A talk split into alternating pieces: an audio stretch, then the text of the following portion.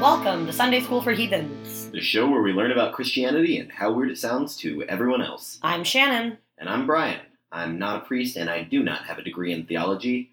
I'm just the kind of guy who gets patted down in airport security because of my cross necklace. Oh yeah? Yeah, every time. It's like it's a very half-hearted pat down. It's like they like swipe at my chest Sure. and I continue on my way. Fair. No, that's weird because I like wear my watch through airport security and don't get patted down sometimes. Interesting. I don't know. I don't know what it is. I, I always take off my watch. I pull my necklace outside of my shirt and like tell them I'm wearing this necklace, and they're like, yeah, and they pat me down. Sure. Is it when you have to do the little like air blowy one when you like put your hands above your head? That's when it goes Your off? blowy one. Yeah, you know when you like go through and instead of you go through the metal detector, you like have to put your hands above your head and the little thing spins around you? Right, but what what is? it what's like the literally air? there's like a puff of air that comes up when you do it. I've never felt this puff of air. Really. I totally do. Okay. But yeah, but is it that one that is Yeah, the it's one that, that one. goes off your necklace? Yeah, me- metal detector doesn't go off. It's not No. enough metal for that. Yeah, it pings as a shape that is not your body. Yeah, and I I know they have different settings. It was in the news recently for men versus women on those. Mhm. Um, so I don't know if like there's a higher jewelry tolerance in the women's one. Yeah, that's true. I wonder if because it's two layers, also, if there's something like I don't know. jingly about it that makes it. Uh, my cross is like a cross part, and then there's like an outline of a cross that like fits around it. it's very And cool. they're two separate pieces. It's very cool. Trying to describe things in this audio only format. Yep, we've gotten reasonably good at it. No, we just haven't had any anything that's come up, Not since Sign of the Cross, which was just me making hand shapes into a microphone for a really long time. and if you got to this point, it means you continued to listen to us after that. So cool. Yeah, thanks, guys. All right, well, I actually know what we're talking about this week because it, this is part two of a two part series. that is true. We are finishing up talking about Song of Solomon, or Song of Songs, or Canticle of Canticles, whatever you want to call it. whatever you want to call it. But I'm excited because last week was real sexy. This week is going to be less sexy and more academic. It's the opposite of like movies where there's the buttoned up person and then they take off their glasses and let down their hair and they're sexy. We're putting up the hair and putting on the glasses. Okay, I'm gonna try and make it sexy still. I hope you all enjoyed that stupid metaphor. That was a- A ridiculous way to describe this, and I really appreciated it. so, first off, why? Why is this here? sure, yeah, that's a good question. Why is this here? a big part of it is because it had Solomon's name attached to it and he's important. Sure. So that means that it had Solomon's name attached to it before the Bible as we know it was assembled. Yeah. It wasn't like for sure. like you know it'd be cool if we added all these poems. How do we justify this? Well, we could add somebody cool's name attached to it. If it wasn't originally included in there, which people are divided on, it was added pretty early. Okay. And it was regarded as important in Jewish scriptures because it was an allegory of love between God and Israel. Sure. So cool. That's a metaphor. Yeah. I That's a mean, metaphor it could be. And that's uh that's easier to justify than like this is just cool, sexy poetry. Sure. And We're not reading a lot of other books right now, and so we want to make sure there's something really enjoyable in the book we are reading. I don't know. I maybe maybe somebody was thinking that they were pretty adamant. Like this is not sexy. This is about God. It's so sexy though. It is about it could be about God, but it's also so sexy.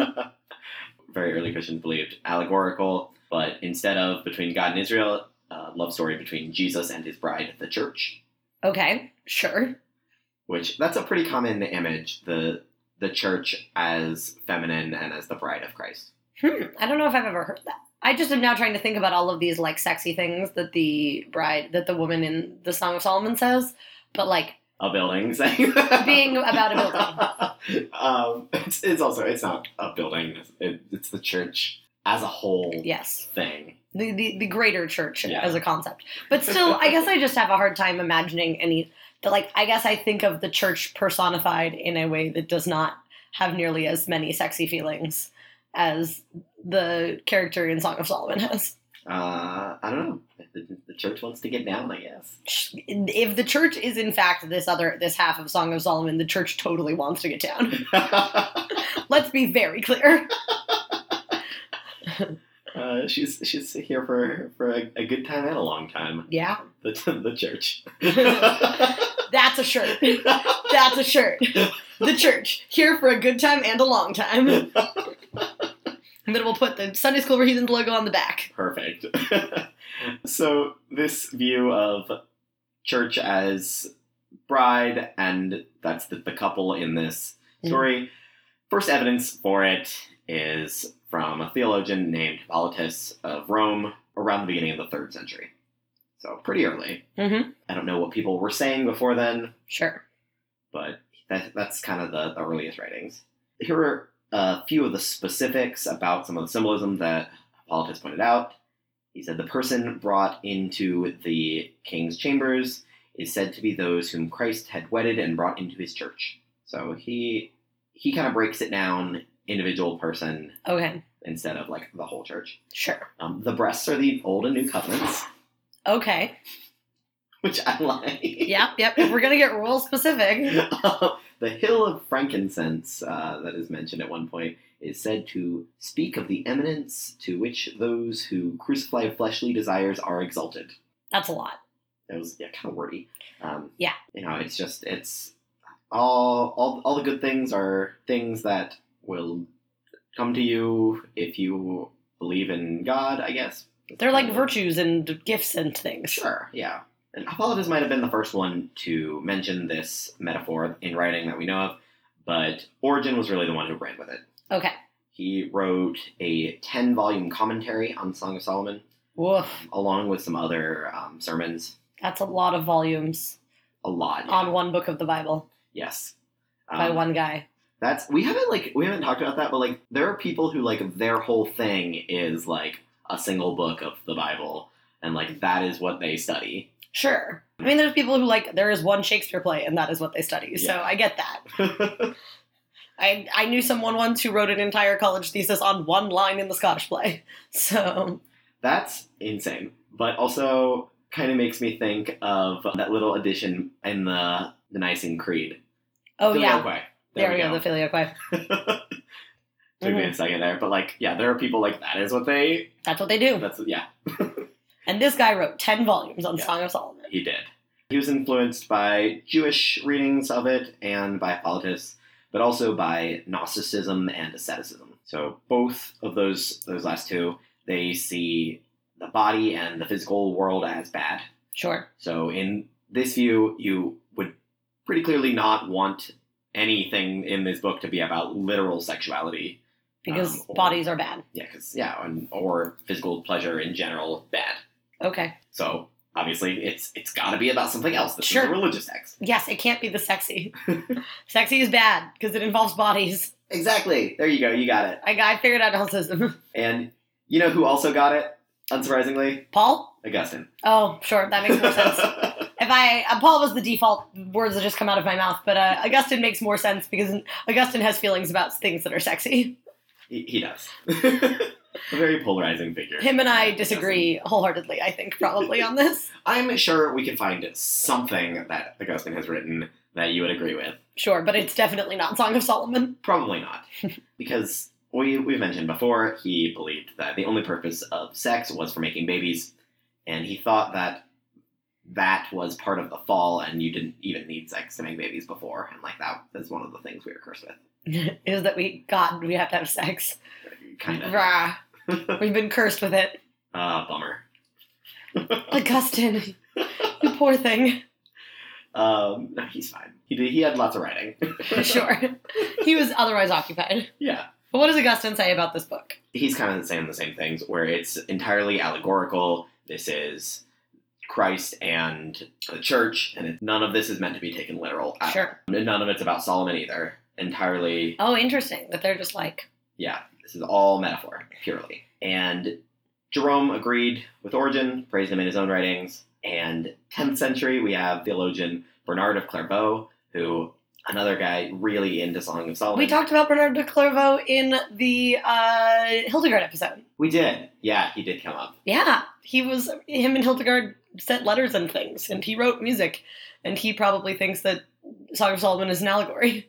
He totally does. he, um, I don't, I don't know if it came up when you were uh, when you were looking into him, but he preached eighty six sermons on the first two chapters of Song of Solomon. No, although he was our saint that week, I did not know that he was so extensively studied just in the very, very beginning of Song of Solomon. I don't, maybe he just couldn't take it after Oh, yeah. that. The only reason that you would argue that hard that this is an allegory is because you have been overwhelmed by how sexy it is and it makes you uncomfortable that you're that turned on.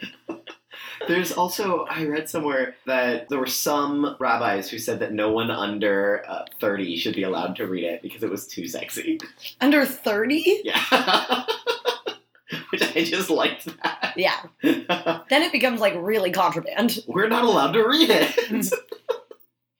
Because that would imply, especially because it- that was probably at a point where people were getting married a lot younger than they are now, which meant that people were probably like married, having sex, and having children before they could read Song of Solomon. yeah, I don't know. I don't know that that was actually enforced by anyone. No, but, no, no, no, no, no, no. That's insanity. That is pure insanity. But um, Bernard, his goal in his 86 sermons he preached was to purge the text of any suggestion of carnal lust. So this is like if you say it enough times, it doesn't become words anymore. Maybe. He just l- wants to speak about it until it loses all meaning. I mean, that's a lot of sermons. It probably would get real old real fast. Yeah. Um, And that's only on the first two chapters. mhm. And there are lots of chapters. There are a lot of chapters. Even more recent, because this was a very popular idea for a long time, John Wesley, among others, supported the pure allegorical view. Sure. So there were some other people who still believed that the book was allegory, but they interpreted it differently. One of these was common in medieval mysticism, and it's the idea of the mystic marriage. Ooh, Yeah, I know it sounds cool. it does. In this view, the song teaches the mystical marriage as the union of soul with God when the loving awareness of God becomes most transcendent and permanent. Supposedly, as the Christian soul passes through a series of mystical states in comprehending this loving awareness of God, it eventually culminates in a mystical marriage in which one is dissolved into the love of God and purified of any self love. I kind of like that. There's something about the idea. Of, I don't know. I'm trying to talk this through in my own my own rationale here, but I think I am I have a hard time identifying the idea that the sort of female character in the Song of Solomon could be an entity Mm-hmm. that like has all of these really powerful feelings for another person, even if that person isn't one of them is an entity and one of them is Christ. But the idea that like you are that person and you are experiencing these complex things about your relationship with a greater power, actually I think feels less crazy to me. That makes sense. I think it does. the personalization of it is what why it seems vout like it makes sense then why you would put it in the Bible. If it's like, here, we have used art to describe the feelings you are feeling when you are figuring out what your relationship with God is. Sure, that makes sense. I mean, I, I think there are plenty of things in the Bible that are not necessarily directly about you. Um, sure. So I don't I don't know if that would be a reason not to include it in the Bible, but I definitely get the appeal of wanting to make it more personal, and that definitely is pretty characteristic of mysticism. Sure. it's a more, a Yeah. more personal approach, Yes. especially compared to things that had come previously. I mean, you do know I like my mystics. Well, Yeah. one mystic in particular, but Right, we we're we're pretty aware. We got this. um, and then at the end, that kind of sounds a little Buddhist, where it's the you dis- you're dissolved into oh yeah, the the love of God, mhm. um, which I thought was interesting. yeah, that's super fascinating. I like this mystical marriage choice. A variant on this is the Eucharistic view, in which the this marriage takes place during when you receive communion, Wow, that's a lot of words for that experience. um, which I kind of like. I mean, there's a, there's a cool moment between you and the person giving you communion, and then the the communion itself, the bread itself. Sure. Given the fact that the only time I've had communion was sitting at this table with you, I think that I maybe have less feelings about the power of the communion process. That's fair. Also, But I believe that other people have more important feelings about it than I do. I also, for anyone who didn't listen to that episode, want to clarify: we didn't do actual communion at this table. It was not a consecrated host. Let's be clear. Brian does not actually have the power to consecrate things yet. it's I do not. That will that'll be a while. it's on the list though. Hopefully, it will be a thing. But But we got some time. yeah, so that's that one. Another allegory is that the woman in the story was not the church, but instead was Mary. Okay. This mostly comes from the line, "You are altogether beautiful, my darling, and there is no blemish in you." This is taken to refer to the Immaculate Conception. Okay. Um, do you know the, what the Immaculate Conception? Yeah, that's the like she was a virgin but she still had a baby thing. It's not. No. That's what pe- that's what a lot of people think. Okay. Uh, the Immaculate Conception is the idea that Mary was born without original sin. Oh yes, I think we talked about this in the original sin episode, but that was 46 weeks ago. It was a long time. So But yeah, that's su- super common uh, misconception that people have. great. So the idea that she is without blemish sort of implies this without sinness of her. Right. And I think it's pretty apparent this is a particularly Roman Catholic view. Sure. Yeah, that sounds about right. Eh, Most Mary centric things Yeah. tend to be. I was gonna say there's a lot of Mary happening. Everybody should enjoy Mary. Mary's great. Yeah. There's another view that the bride is the state under Solomon's rule. Okay. The idea is that things were so good during Solomon's time, and the writer is looking back from a post Babylonian exile time to when the kingdom was still peaceful and happy. Sure. But also like then why does it need to be in the Bible? That's always going to be a hard question. Why, Sure. why does anything need to be in the Bible? Sure, sure. And it was already written and accepted by the time this view came around. Sure. It wasn't like there were a bunch of people sitting around trying to decide what to include in the official canon, and they were coming up with all of these, like, well, what does this book mean? Mhm. This is mostly after the fact. Sure. But this one, Solomon's Kingdom, is was actually Martin Luther's preferred reading. Interesting. Yeah. Just like make it political. I guess. I mean, he did he did do a lot of that. Something tells me Luther also didn't want it to be super sexy anyway. No, most people have not been into anything but an allegorical reading until like the last two hundred years or so. Sure. Here's my question. What does Calvin think about the Song of Solomon? And is it in your notes? If it's not, that's fine. Um, I, But I bet he had strong allegorical feelings about the Song of Solomon. I believe he did, and he got into a fight with a guy Sure. uh, over it. He like kicked him out of a council. For disagreeing about the reading of the Song of Solomon. Yes. Oh man. But like, that's all I have on his views Sure. is that he fought a guy over it. Man, I am fascinated by Calvin in part because I think he would really hate me. yeah, uh, that's bad uses for a time machine. Yeah, bad uses for a time machine. Watch Let's Calvin kick someone's butt over the Song of Solomon. just go through like famous theologian fistfights Yeah. between Calvin and Saint Nicholas. Okay, here's what we do. We get a time machine. We abduct a bunch of famous theologians and then we Two bring them to a theologian sit- fight club. and then we do theologian fight club. this is past bad uses for a time machine. This is amazing uses for a time machine. Uh, this is this is horrible. This is- Perfect uses for a time machine. this is where we're going to hell. Oh. If this is what sends me to hell, I'm doing all right. All right, now it's the weirdest allegorical view Okay, I'm ready. because you know there's always going to be one. Yeah. This one is according to the 17th century Dutch theologian Johannes Cosius, I think. Dutch is hard. Dutch is real hard. Uh, There's a lot of extra vowels in there.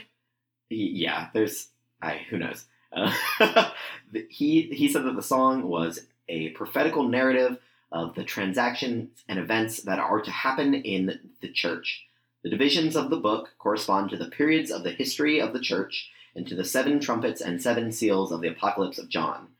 This exposition becomes particularly full and detailed with the Reformation and culminates with the future triumph of Protestantism. Brian, describe my face. uh, confused and mildly upset. yes, so yeah, this that's a lot. the thought is that this is just the story of Christianity over time, Whoa. It's a lot. um, which I don't I don't know. I like the idea that they're like, this is true because it called the Reformation happening. yeah, which I don't know more specifically how it shows that Nope, no clue. because I could have looked into all of these much deeper, but then we'd have an entire podcast on Song of Solomon, and we don't need that. You mean just on Song of Solomon as the prophecy? Well, I mean, each each one of these Could be an episode. readings, yeah, I could go down a rabbit hole and like learn e- every exactly like what each little piece of symbolism means, but we're not doing that. I don't wish that upon you. I have too much other stuff to do. Exactly. There are pros and cons to all of the different allegorical interpretations. On the plus side, marriage is used symbolically at other points in the Bible. Jesus tells a parable about virgins waiting for a bridegroom. there's a lot of symbolism in the book, so it leads people to search for a deeper meaning. So allegory makes sense. Sure. On the other hand, there's not really an obvious interpretation of what this allegory is supposed to be. Yeah. A lot of the time in the Bible, the parables and the allegories will have a clearer storyline, so you, at least you like kind of get what they're they're going for. hmm Also against it is Solomon is not maybe the best person to compare God to. Sure. He had a lot of a lot of wives. hmm and Yeah. like was not yeah, he he made some mistakes. Sure. Human, after all. Right. Another way of reading the song is called the typical view. Sort of like an allegorical view, but it grounds the allegory in something that actually happened. Called typical not because it's this is the usual view, but it's because Solomon is used as a type for God. Okay. So he was a real person, but he also represents God. But this gets us back into that sticky comparing God to Solomon is maybe not the best choice place, right? Right. But I mean, he was also respected. It's complicated. Yeah. So, and you know, people said bad things about God at different points. People Sure. Grumbled. Um, Yes. And then later they were called heretics. Well, I'm talking about even in the Bible, people are like, well, why is God abandoning us? Well, yeah. Remember uh, Moses on top of a mountain? Right, yeah. In between all of that interior decorating advice. Yeah. so Solomon used as a type for God. There are other points where Solomon's life is compared to Jesus. In the Gospel of Matthew, for example, the Queen of the South will rise at the judgment with this generation and condemn it, for she came from the ends of the earth to listen to Solomon's wisdom, and now something greater than Solomon is here. There you go. using Solomon as a jumping off point. Yep. But in the story, it's not really the same way that Solomon is used as a type in that gospel. hmm So it's a little different. That is a reading that people have. Sure. But in the last 200 years or so, people have gotten more into trying to impose a plot on hmm the story. Because these others, it was just like kind of like hand wavy allegory. Yeah. Now this is like, this is a play meant to be performed. Sure. But the problem is, it's very unclear what the play is about or Yeah. how many characters are in it. Sure. Uh, We know that there are at least two plus a girl gang. yeah. One of the, the readings of this is the three character hypothesis. It says that the three characters are the woman, Mhm. her husband, who is a shepherd, Yes. and then the king. Great. Um, so there are two two men. Yeah. And it's a little love triangle. This was proposed by the 19th century German theologian Heinrich Ewald. It's that tricky thing that I am don't speak German, so I'm bad at W's. Sure. yes. But I'm gonna try this. Great. Ewald said that the maiden was in love with her shepherd companion, and the tension in the book stems from Solomon's attempt to take her for himself. Okay. That seems more like the Solomon we know. that would make sense and also it's kind of a way to analyze this like he's a shepherd but also we talking about as a king so maybe they're two different guys Sure. he suggested that the king carried off the maiden by force to his harem and she resisted his advances and he permitted her to return to her rustic lover Aw. the woman is the hero of the story and she's supposed to be celebrated for remaining true to her husband Great. is the idea here there's people who are skeptical they're like yeah there's really not a good way to tell which man is talking That's true. they kind of sound the same. Also, one person said, "Well, Solomon could be a shepherd. He owned lots of flocks." yeah, I mean, sure, in the broadest sense of the word. I guess technically. The other reading is the, the two character hypothesis. This comes from Franz Delitzsch, Delitzsch, a more German, Sure. I don't know. German Lutheran theologian, mid nineteenth century. He said that the story was a six act drama, each act having two scenes. Very Okay. Specific here. Yeah. which actually kind of works if you look at the structure. But Okay. in his drama, Solomon took the woman to his harem in Jerusalem, where he was purified in his affection from a sensual lust to a pure love. Ah. So he like takes this woman into his harem and then he actually falls in love with her and decides that this is what he wants to do with his life. Basically, Interesting. that's the plot of this one. This fits in very well with the typical view. He combines it into his reading, but some people think this is weird that he adds in the typical view of Solomon as God. Mhm. because Solomon learned how to love from the woman. But if you're saying that Solomon is God, God learns how to love from us? Sure. sure. From Franz? Franz, get it together, Franz. also, people are like, but there's no stage directions or notation of scenes. Where are you getting these scenes from? Sure. so, getting creative there. Yeah, clearly. This one I think you'll think is pretty interesting. In 1906, Wilhelm Erbt, another German theologian, Yep. Germany was a hotbed for this interpretation. Clearly. He said that it was actually a Canaanite pagan fertility story. Interesting.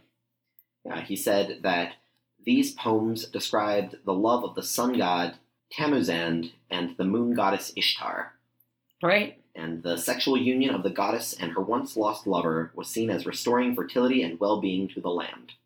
There we go. According to this theory, it was adopted by the Israelites who were living near the Canaanites and adapted to be less obviously not about their own god. Sure.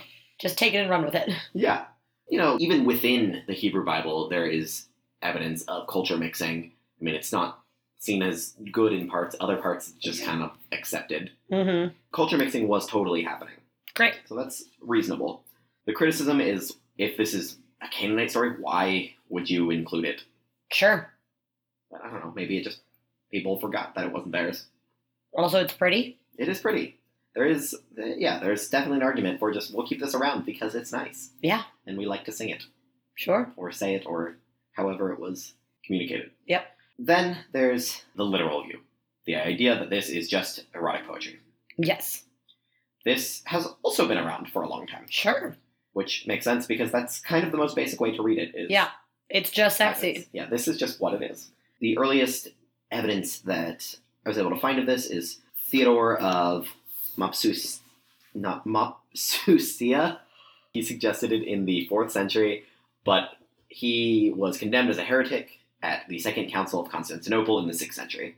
For his feelings on Song of Solomon or for other things? This in particular, Okay. I know they condemned this view as heretical. I don't know if they condemned him more broadly. Sure. So that pretty much killed this Yeah. view of Um, That it would do it. until the 18th century. All right. And then we, we start to wonder, well, maybe it is poetry. Yeah. Uh, and it was first brought back to popularity by Moses Mendelssohn. a Like German- the composer?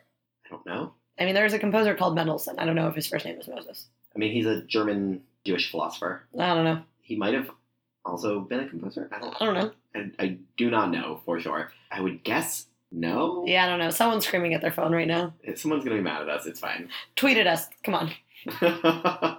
brought back by this philosopher, who may or may not have also written music. Unclear. Sure.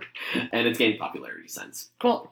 Basically, the view that most people hold now is that the song shows a good example of love in a Christian marriage.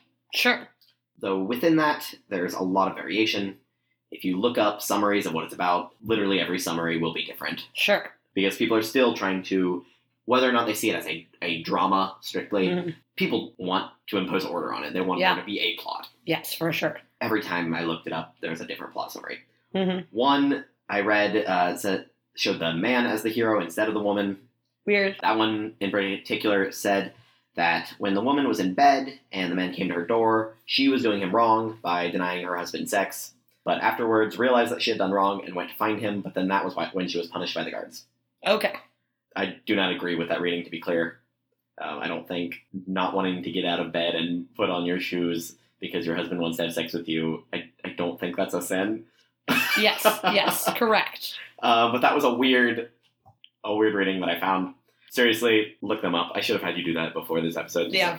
Look at plot summaries because they're all over the place. Yeah, I might have to do that just for fun now. Yeah. Um, and you can update folks. Yeah. Those are basically some of the different types of readings of this book that there has been so much mystery around because it's so weird. Yeah. Basically, it's just so weird. That's what I've got. Great. Well, then let's take a quick break and then we'll come back for some fun. Sounds good. And we're back. And now it is time for the patronage pop quiz, where I tell Shannon about a saint and she has to guess what they're the patron of. All right. Who do we have this week, Brian? This week we have Marcarius the Younger.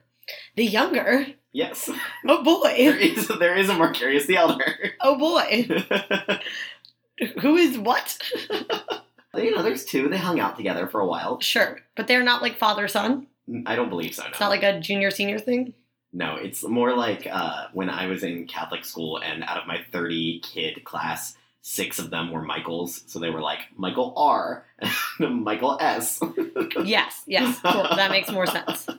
So Marcarius was born in the 4th century in Alexandria, Egypt. He was a very successful merchant, selling fruit, candy, and pastries. But after he converted to Christianity, he decided to give up his wealth and his business and become a monk and a hermit. Sure. Did he live in a cave? He lived in the desert, Okay, maybe in a cave. sure. No cave was specifically Okay, mentioned, I just know sometimes we end up with caves. but he he did go out to live as a hermit. Okay, He moved to Thebaid in Upper Egypt, and he lived near and became friends with Saint Anthony the Abbot. While living as a hermit, he became known as a poet, healer, and a friend to wild animals. He was exiled to an island in the Nile along with a group of other monks, including Saint Marcarius the Elder. great. This group was sent there to this island by Aryans who were in charge of the area, and it was because they would not give up their non Aryan views. Sure. So yes, it was a political exiling. Right, it was heresy. It Yeah. all comes down to heresy.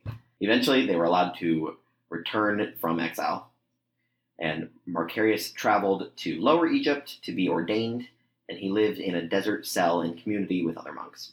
All right. He was famous for his practice of severe austerities, Oh boy. which is always where it gets fun. Yep. I can't wait. he lived for seven years on only raw vegetables dipped in water and a few crumbs of bread. Though he did allow himself to add a few drops of oil on feast days. Oh boy. How luxurious. I know. he once spent 20 days and 20 nights without sleep, burnt by the sun in the day, frozen by bitter desert cold at night. He only stopped and returned to his cell because he said his mind dried up from lack of sleep and he had a kind of delirium. Yes. 20 days of no sleep would drive you insane. So yeah, he couldn't even make it a full month. No. He probably like beat himself up for it later. Probably. Uh, maybe literally. Maybe Um, literally.